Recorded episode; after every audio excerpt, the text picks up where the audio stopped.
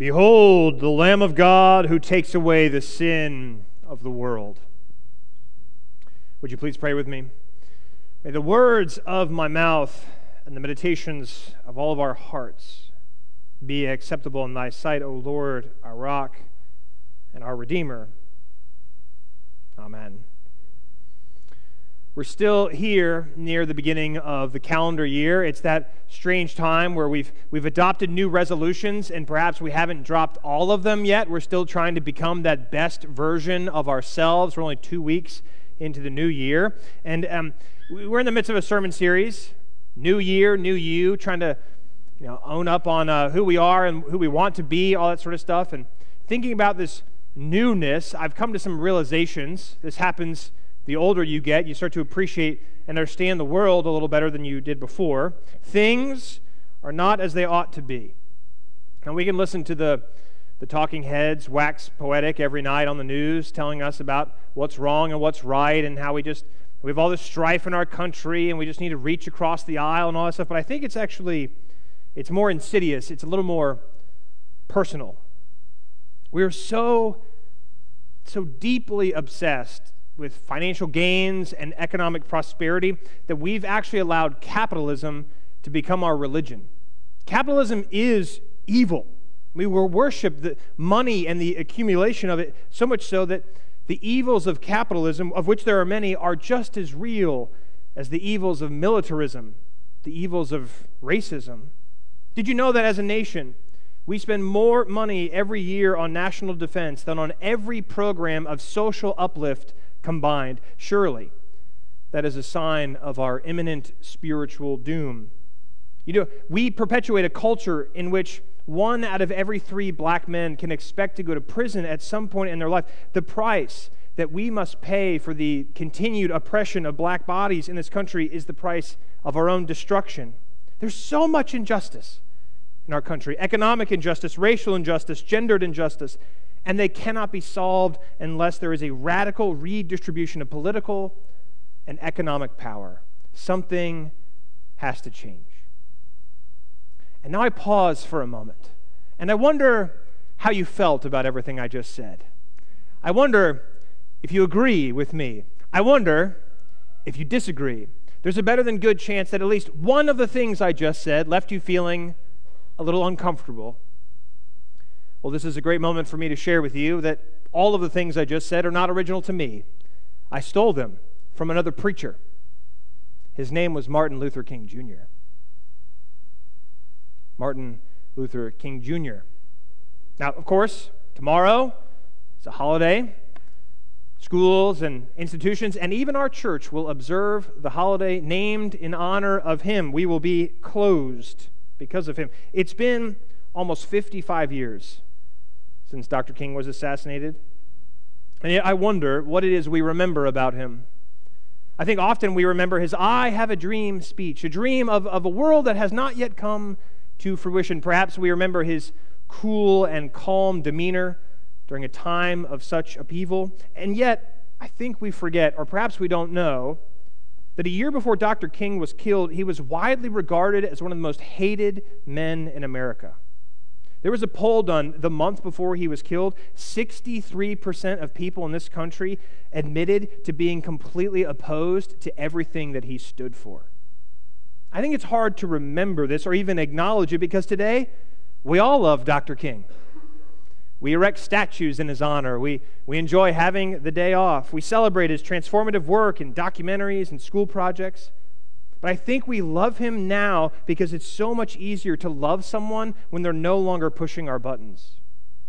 It's easy to love someone when they're no longer challenging the status quo. In short, it's easy to love a hero when they're dead. John says, Behold, the Lamb of God who takes away the sin of the world. For both John's, the gospel writer, and the Baptist, identifying Jesus as the Lamb is instrumental for who they understand this man to be. Today, we might think of Jesus as our teacher or our moral example, that, that sort of thing. But for the Johns, Jesus is the Lamb. And not just any lamb, but the Lamb, the Passover Lamb. Now, today, the church is a safe and sanitary and clean space where the realities of life, and by that I mean real suffering, um, we, we try to keep them at bay. Now, we're good in our prayers, our Acts prayers, to, to mention the plight of others in other places, what they're going through. We, will mention Ukraine and we'll talk for about volunteers for family promise, all that sort of stuff. But when it really comes to the nitty and gritty part of church, we like things to be ordinary and clean. We're not very comfortable with the mess that comes when you challenge the way things are. And of course, oddly enough, that's what the church is called to do. The church takes our overly manicured lives every week and says, Listen, you're a mess. You don't want anyone to know. You don't even want to admit it to yourself, but your life is falling apart. Behold, the Passover lamb who takes away the sin of the world. The church is a far cry from where we started. When God first gave specifics to the people Israel on how to worship, it was messy. God said, Build a temple, take animals, all sorts of animals of different shapes and sizes, animals like doves and bulls, and I want you to sacrifice them, slaughter them there at the altar, and I want you to take all of their blood and pour it over the altar. Can you imagine if we did that every week here at church? This is how they were told to worship. Now, why? Why are they told to sacrifice? Because there is no transformation without sacrifice. Moreover, before the people of God got to the banks of the Red Sea, before they were waiting on a miracle from the Lord to spread the waters, they had already experienced their miraculous deliverance from Egypt. God said, Take a lamb for each family, a perfect and unblemished lamb, and bleed it out completely. Before you hang it to roast, make sure that none of its bones are broken. The lamb shall be divided in proportion to the number of people who eat it. This is how you will eat it with your loins girded, your sandals on your feet. Eat it quickly I am getting you out of Egypt, the Lord says. Take the blood from the lamb and smear it across your doorpost. That way I will know to pass over your house when I bring my swift vengeance on the people of Egypt. The Bible rated PG 13. It's not for the faint of heart. And today, even though we avoid it at all costs, we still rely on blood for our worship. Now, we don't slaughter animals every week like we once did, but only because Jesus is the final sacrifice, the Lamb of God who takes away the sin of the world. There's all these connections between the Gospels and, and Exodus. Jesus is without sin, he's innocent of the charges lobbed against him, just like the Passover lamb is supposed to be clean and unblemished. Jesus is uh, beaten to the point of death. He's stabbed in the side shortly before his death, just like the Passover lamb is supposed to be bled out before it's hung high to roast. Jesus is hung up high, and though his bones are beaten, they are not broken, just like the lamb's bones are supposed to remain intact. And I know that this is a lot, and that it's a little gross, perhaps obscene, frightening, gruesome, and messy. But that's what the church is all about. The church stands in such stark contrast to everything else that happens in the world, everything we want our lives to look like. We want people to think we're perfect, even though we are far from it. We want everything to be nice and orderly, even when our lives are tearing at the seams. Church, in different ways, is God's way of saying to us, Your life is a mess, but I am here to set things right. Now, some of John's disciples are there when he makes this proclamation about the Lamb of God, they understand somehow that the Passover lamb is in their midst. They leave John behind to follow Jesus. They sacrifice whatever their lives might have been to follow the Lamb of God. And of course, the life and the ministry of Jesus is neither neat nor clean. Jesus is forever spending time with messy people and their messed up lives. His ministry is among and for the last, the least, the lost, the little, and the dead.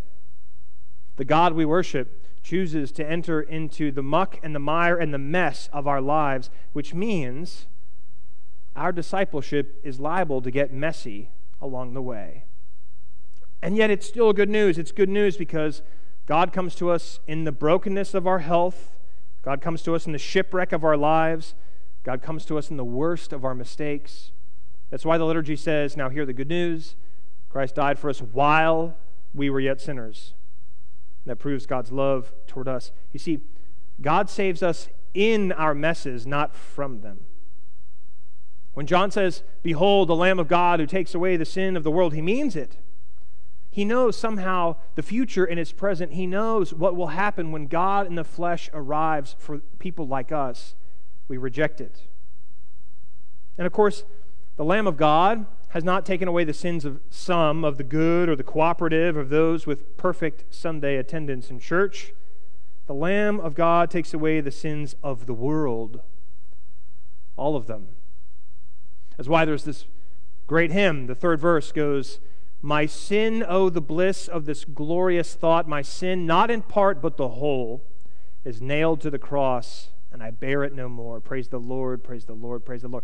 It's true. We no longer bear our sins. But the next verse, the fourth verse of the hymn, says, And Lord, haste the day when my faith shall be sight, the clouds be rolled back as a scroll, the trump shall resound, and the Lord shall descend. Even so, it is well with my soul. Why does the Lord descend? The Lord comes to judge the living and the dead.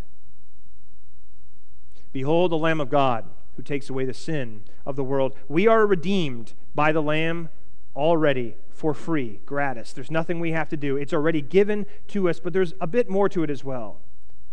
You notice, John doesn't say the Lamb of God who will take away the sins of the world. He doesn't say the Lamb of God who took away the sins of the world.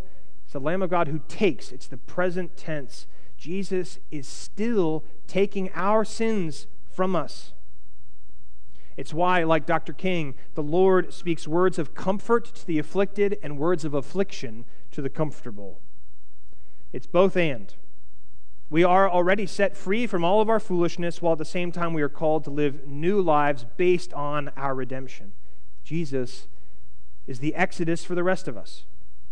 He delivers us from our captivity, sin, and death into a strange new world we call the kingdom of God. And let me tell you, the kingdom of God is a messy place. It's very messy. Now, I started this sermon with some quotes that I stole from Dr. King, a man who was committed to seeing and bringing about a different world. His commitment to that different world cost him his life. I think he knew that it would. Because on the night before he was killed, he delivered one of his most moving speeches. It was in Memphis. And it wasn't against Jim Crow, it wasn't in support of voting rights. He was speaking in support of a new union for sanitation workers. And at the very end of his speech, the last public words that Dr. King ever said were these I don't know what will happen now. We've got some difficult days ahead, but it really doesn't matter with me now because I've been to the mountaintop. I don't mind, like anybody, I would like to live a long life. Longevity has its place. But I'm not concerned about that now. I just want to do God's will. And He's allowed me to go up to the mountain. And I've looked over and I've seen the promised land. I may not get there with you, but I want you to know tonight that as a people, we will get to the promised land. So I'm happy tonight. I'm not worried about anything. I'm not fearing any man. Mine eyes have seen the glory of the coming of the Lord. And the next day, he was dead. The Lamb of God brings a kingdom the world doesn't want. The blood of the Lamb makes a difference, and that difference means we are now different. God does not accept the way things are. God is still contending against the powers and the principalities. God will get us to the promised land. It's like God is saying to us today, Come and see everything I can do. Come and see everything we can do together. It will be messy, but change always is. In the name of the Father, the Son, and the Holy Spirit, one God now and forever. Amen.